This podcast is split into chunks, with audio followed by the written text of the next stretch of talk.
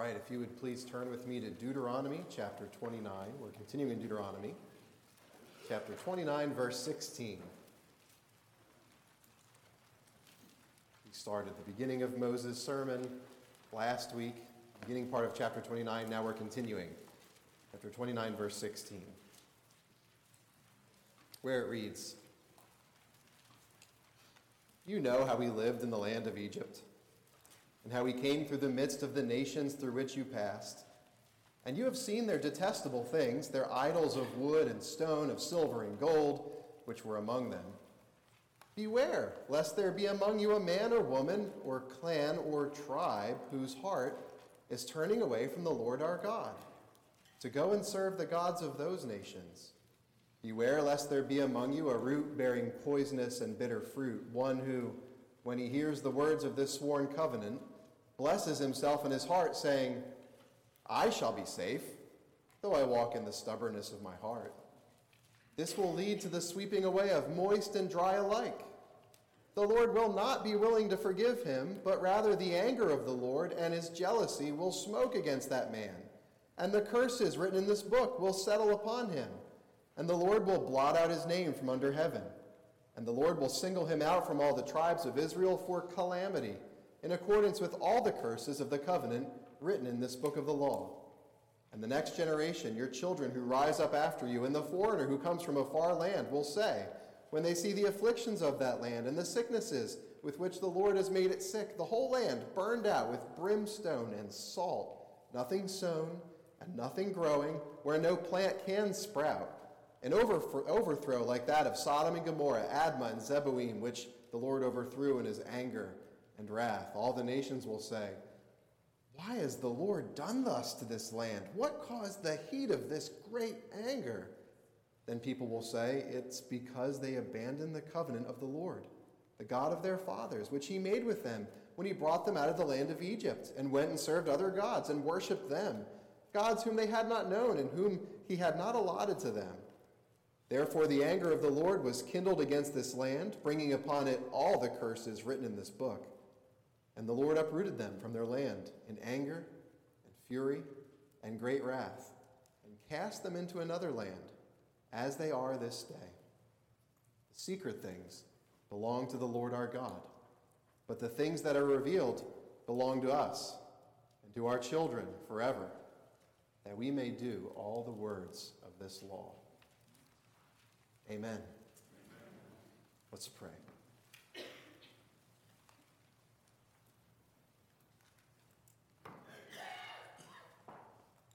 Heavenly Father, covenant Lord, maker, redeemer, friend, our husband, all of these, we would be more committed to you.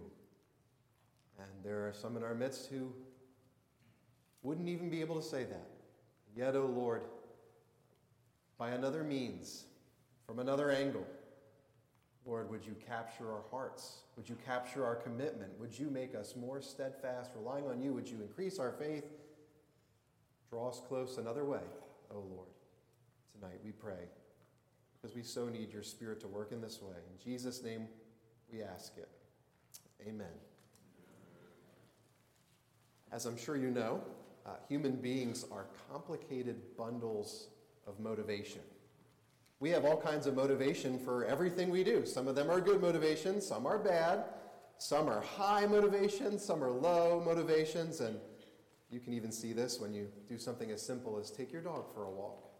Whenever you put your coat on and your boots on, take out your dog, you probably have all kinds of motivations for doing that. Like maybe you just had a bad motivation. You, you just like seeing your dog growl at the neighbor's kids.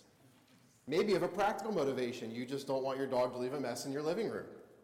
Maybe you have the noblest of motivations. You're walking your dog because you love them and you just want to make them happy.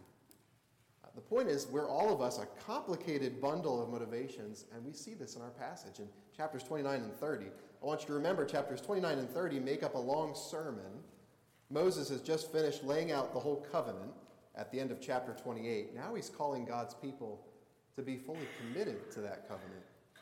And so last week we heard Moses first reason for us to commit, it was God's kindness. He was saying, Well, God's done so much for his people in rescuing them, leading them, protecting them, and he had a whole laundry list of reasons. And he's saying, Well, why wouldn't you want to commit to a God like that? That's a really good reason. He's been so kind to you. Well, this week we're focusing on Moses' second reason, his second motivating factor, and, and it's this it's dangerous not to commit to the Lord. That's the second reason. So we'll take up our passage tonight under three headings. First, we'll talk about the danger of not committing. Then we'll talk about the consequences of not committing. And then we'll hear the Lord's call to commit again, but from a different angle in Moses' sermon. So, first point the danger of not committing. So, we're talking about the danger of not committing to the Lord and not committing to his covenant. And the danger of not committing, it's just this it's idolatry. That's the danger. Uh, which should make sense because if you don't commit yourself to God, you're always by default committing to something else. Because human beings, by our very nature, we're made to be committers to something. And so, the first thing Moses done in this passage is he shows us sort of our subtle descent into idolatry. And it's this first, there's just innocent exposure to idolatry. He says in verse 16, You know how he lived in the land of Egypt and how he came through the midst of the nations through which you passed, and you have seen their detestable things, their idols of wood and stone, of silver and gold. And he's saying, Well, you know about all these idols. You saw, you lived around them, you saw them, you passed through nations that have these, and then he has two interesting words to describe these idols. Uh, the root of the first word means something like hated. ESV says detestable. It could be abominable. The root of the second word, that word for idols, is related to the word for excrement. So he's literally calling the idols abhorrent little piles of dung, essentially. But he's saying, well, but you all came into contact with them. You know these idols. And so, first, there's just this innocent exposure. And then, second, the people's hearts start to turn away from God. Verse 18 Beware lest there be among you a man or a woman or clan or tribe whose heart is turning away today from the Lord our God. Once upon a time, you loved the Lord, you followed the Lord, you're committed to the Lord, now not so much. Second step. Third step, their hearts start to turn towards something else. Beware lest there be among you a man or woman or clan or tribe whose heart is turning away from the Lord your God to go serve the gods of those nations. Remember, the human heart has to commit to something. If it's not committed to God, it's going to give itself to something else. But then, forth comes the self justification. Verse 19 the same man whose heart is turned away from God turned towards something else. Verse 19 when he hears the words of this sworn covenant, blesses himself in his heart saying, I shall be safe, or in Hebrew, I shall have shalom, though I walk in the stubbornness of my heart. Here's the thing the thing is that whenever people commit themselves to something that's not God, they know it's wrong on some level, at least deep down. So here's what people have to do they have to convince themselves that it's okay. So, like Romans says, when a person starts to worship the created thing instead of the creator, they have to suppress the truth that they're doing the wrong thing. They have to make their thinking futile, Paul says. They have to darken their hearts. You actually see this all the time in our culture. People don't just want their sins tolerated anymore, do they? They want you to approve of it. And you know why that is it's so they can feel better about it. Which leads us to our fifth step. We had the self justifying step. Now, the fifth step is the spread, the spreading of idolatry. Verse 18 calls these people a root bearing poisonous and bitter fruit. He's literally calling them in Hebrew, he's calling them hemlock and wormwood. So this is a poetic way to talk about people that are they're the root of society and they're, they're spreading idolatry to other people. They're the taproot of poison ivy, you could say. It's saying that these people, they spread an idolatry that kills people like a spiritual hemlock. It kills them because he's separating them from the source of life himself. These people spread an idolatry that embitters people like spiritual wormwood, uh, embitters people because it cuts people off from the source of all joy. Verse 19 says what seems to be an ancient little proverb. The ESV translates it pretty well. It says, This will lead to the sweeping away of moist and dry alike. seems to be talking about the effect of idolatry, what idolatry does. Uh, idolatry can infect the moist, that would be the spiritually alive, the trees by the running water, and it can infect the dry, the withered, the, the dying. And idolatry leads to consequences for the entire community, moist and dry alike. You get an idolatrous community, and we all suffer the consequences of that. So, what a warning this is. This is what happens when hearts start to drift away from a commitment to the Lord. They start to attach to something else. There's a slow death that follows while people just go down justifying themselves and they take other people down with them. Moses knew this was a huge danger for the people he was talking to. It, wasn't long before Deuteronomy was written that this people committed themselves to idols not far from where they were standing. They're standing on the plains of Moab, and in Numbers 25, we hear about how they worshiped Baal Peor along with new Moabite wives, and how the Lord killed 24,000 of them for doing that. And so Israel needed this warning, and we need this warning. This is still an enormous danger for us. We're exposed to all kinds of idolatry. It's really the taproot of all our sin. It's all around us, it has its effect. You, you see people that start to give themselves to things that you're drawn to, and your heart starts to say, hmm, that looks good. I'll say, uh, for me, it was always video games. So when I had a friend who had a brand new, souped up computer, the ability to just give themselves to a, a new game, and that influence used to beckon to me, call to me. Wouldn't this be great? Give yourself to this. And so we're exposed to idolatry. Our hearts start to shift off of God onto something else. Because it's always easier to give ourselves to things we can see than an infinite God that we can't see. And the things that we can see, they promise great pleasure, they promise immediate gratification. So our hearts start to drift into idolatry. And then when they do, have you ever caught yourself justifying yourself? Your conscience starts to say, Well, I don't know about this, yogi. Uh, this doesn't seem right. You want this too much. This is too big. You've given yourself to this. But then comes out that little defense attorney in your head. Captured in cartoons, I guess, with the angel and the devil on either shoulder. It'll be fine. It's not a big deal. You know, everybody's doing it. You know, it's actually good because of XYZ. I heard a preacher say once, I think he's right. He said, as soon as you find yourself debating with yourself, you've, you're probably already on the wrong track. You've probably already lost the battle. And then, God forbid, we should ever bring other people with us into idolatry. God forbid we should ever be roots of poison and bitterness. Because make no mistake, idolatry is destructive. It can destroy a person, it can destroy a family, it can destroy a church, it can destroy a denomination. You know, we, even here, we could easily put, give ourselves to money, give ourselves to comfort over Jesus. We could suffocate our usefulness here. We could easily seek our own egos, uh, seek our own security. We could watch our church family's love grow cold. So Moses is showing us there's a danger here. He said, I want you to commit to the Lord. I want you to commit to his covenant. But here's the danger the danger is idolatry, it's the danger for the people of God. And he's exhorting us to commit ourselves to God over the idols that are all around us. That's our first point. That's the danger of not committing to the Lord. Now let's talk about the consequences of not committing. Because Moses isn't done with us yet. He's still got us by the collar. Uh, not only does he want to show us the danger of not committing, he wants to show us the consequences that will come if we don't commit to the Lord. And, and this makes sense. It makes sense that there's consequences for this. If, is it any wonder if a man faces consequences for cheating on his wife?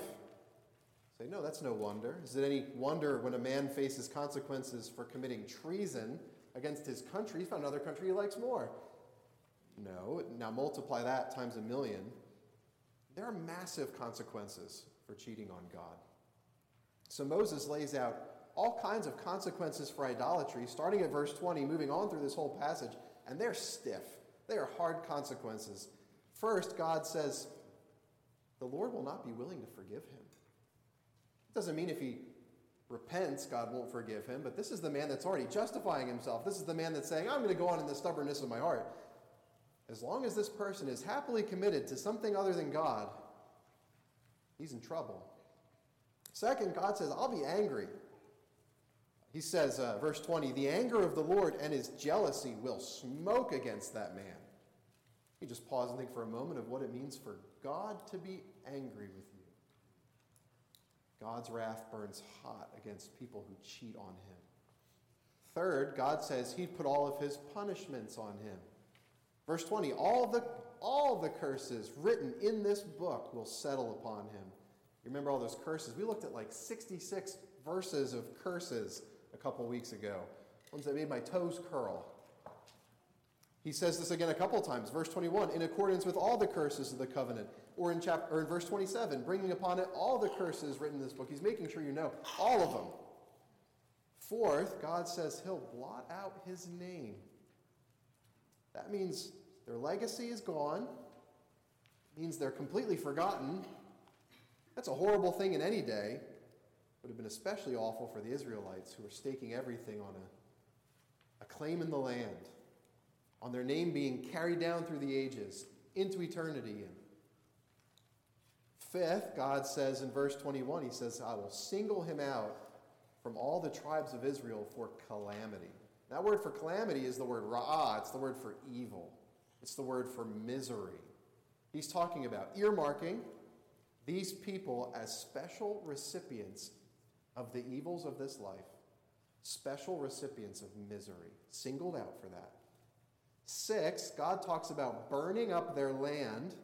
Verse 22 says, The Lord has made it sick. He's bringing plague, and the whole land burned out with brimstone and salt, nothing sown, nothing growing. He says he'll make their land. This is the promised land. He says he'll make that land desolate, like Sodom, like Gomorrah. And then, seventh, God says, this is a little more subtle. He says he'll exile them, kick them out. Verse 28 The Lord uprooted them from their land in anger and fury and great wrath and cast them into another land. He's saying, I'll kick them out like I kicked out the Canaanites. I'll reverse the deliverance from Egypt. You hear all you hear these seven things he says he'll do, the seven big consequences of this idolatry, and you think these are unimaginably horrible consequences. And then to add greater effect, uh, Moses paints a picture of future generations standing there in this land, flabbergasted. They're saying, What in the world happened here? Why did this happen? And he tells you the answer. The answer is clear. Verse 25, it's because they abandoned the covenant. Verse 26, they went and served other gods, turned away from God, and turned to idols. God wants his people to commit to him. And when they don't, he has really serious consequences for them. Of course, you realize God's word on this was so certain that he did everything he wrote here. Uh, over and over again, Israel experienced anger, experienced curses. But then, some 800 some odd years later, he brought all of these curses. He even uprooted them from the land and reduced the land to ash. And such a stunningly accurate prediction of the future that liberal scholars usually say, they say, well, there's no way this could have been written back in Moses' day. They say this despite the fact that all the evidence runs counter to their claim. And yet, even though this passage does have predictive power, at its root, it's actually not a prophecy, it's primarily just a promise.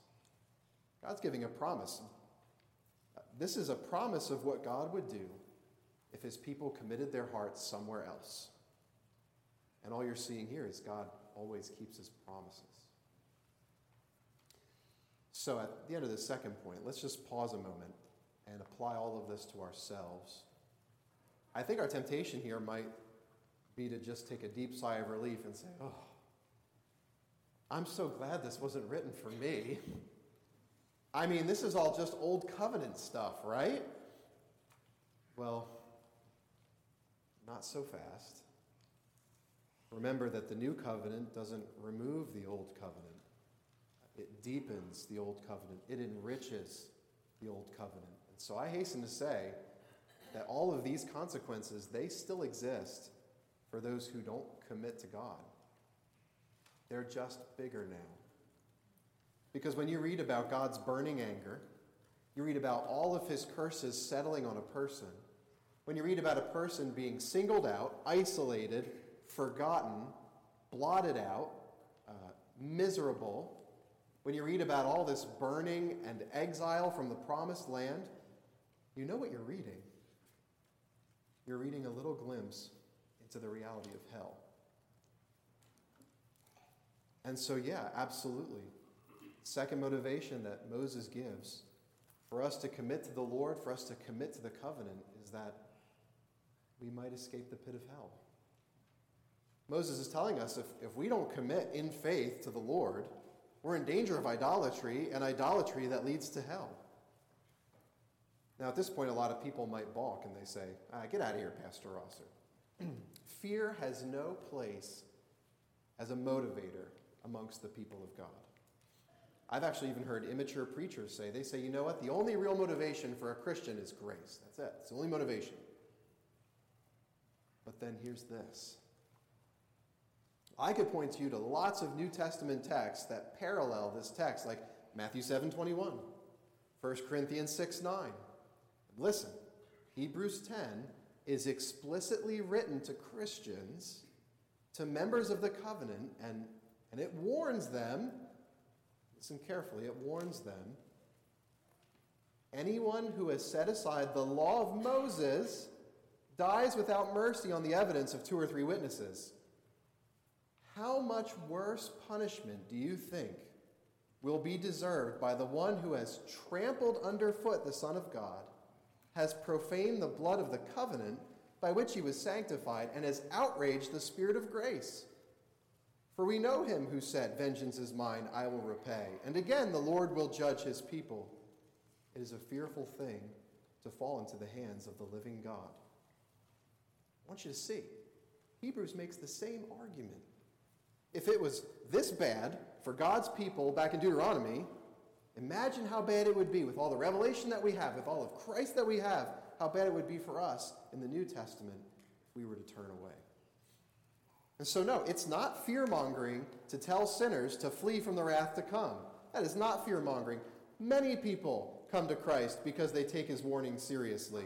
Your pastor is one of those people who came to Christ because he took his warning seriously. It's not fear mongering to tell people who like to straddle the line I'm with Jesus today, I'm not with Jesus tomorrow, I'm with Jesus today, I don't know. It is not fear mongering to tell those people what will happen to them if they never ultimately commit. I remember when I was a kid, my mom called me into the living room to watch an episode of Oprah about how not to be kidnapped. And needless to say, that was traumatizing for me. Uh, but never did I think that my mom was unloving because she wanted to warn me about people that want to steal me from my family. Never have I thought God unloving because he wants to warn me about things which want to steal me from his family. As Christians, it's okay. It's okay to be motivated by stick and carrot, by the goodness and severity of God, the glories to come, and the potential horrors to come. Because all along we know, we know this, we know this in the back of our heads as Christians, we're confident that any person who's really committed to Him, imperfectly so, but really committed to Him, any person who believes in Jesus and bears fruit in keeping with repentance, he says that person has no need of fear.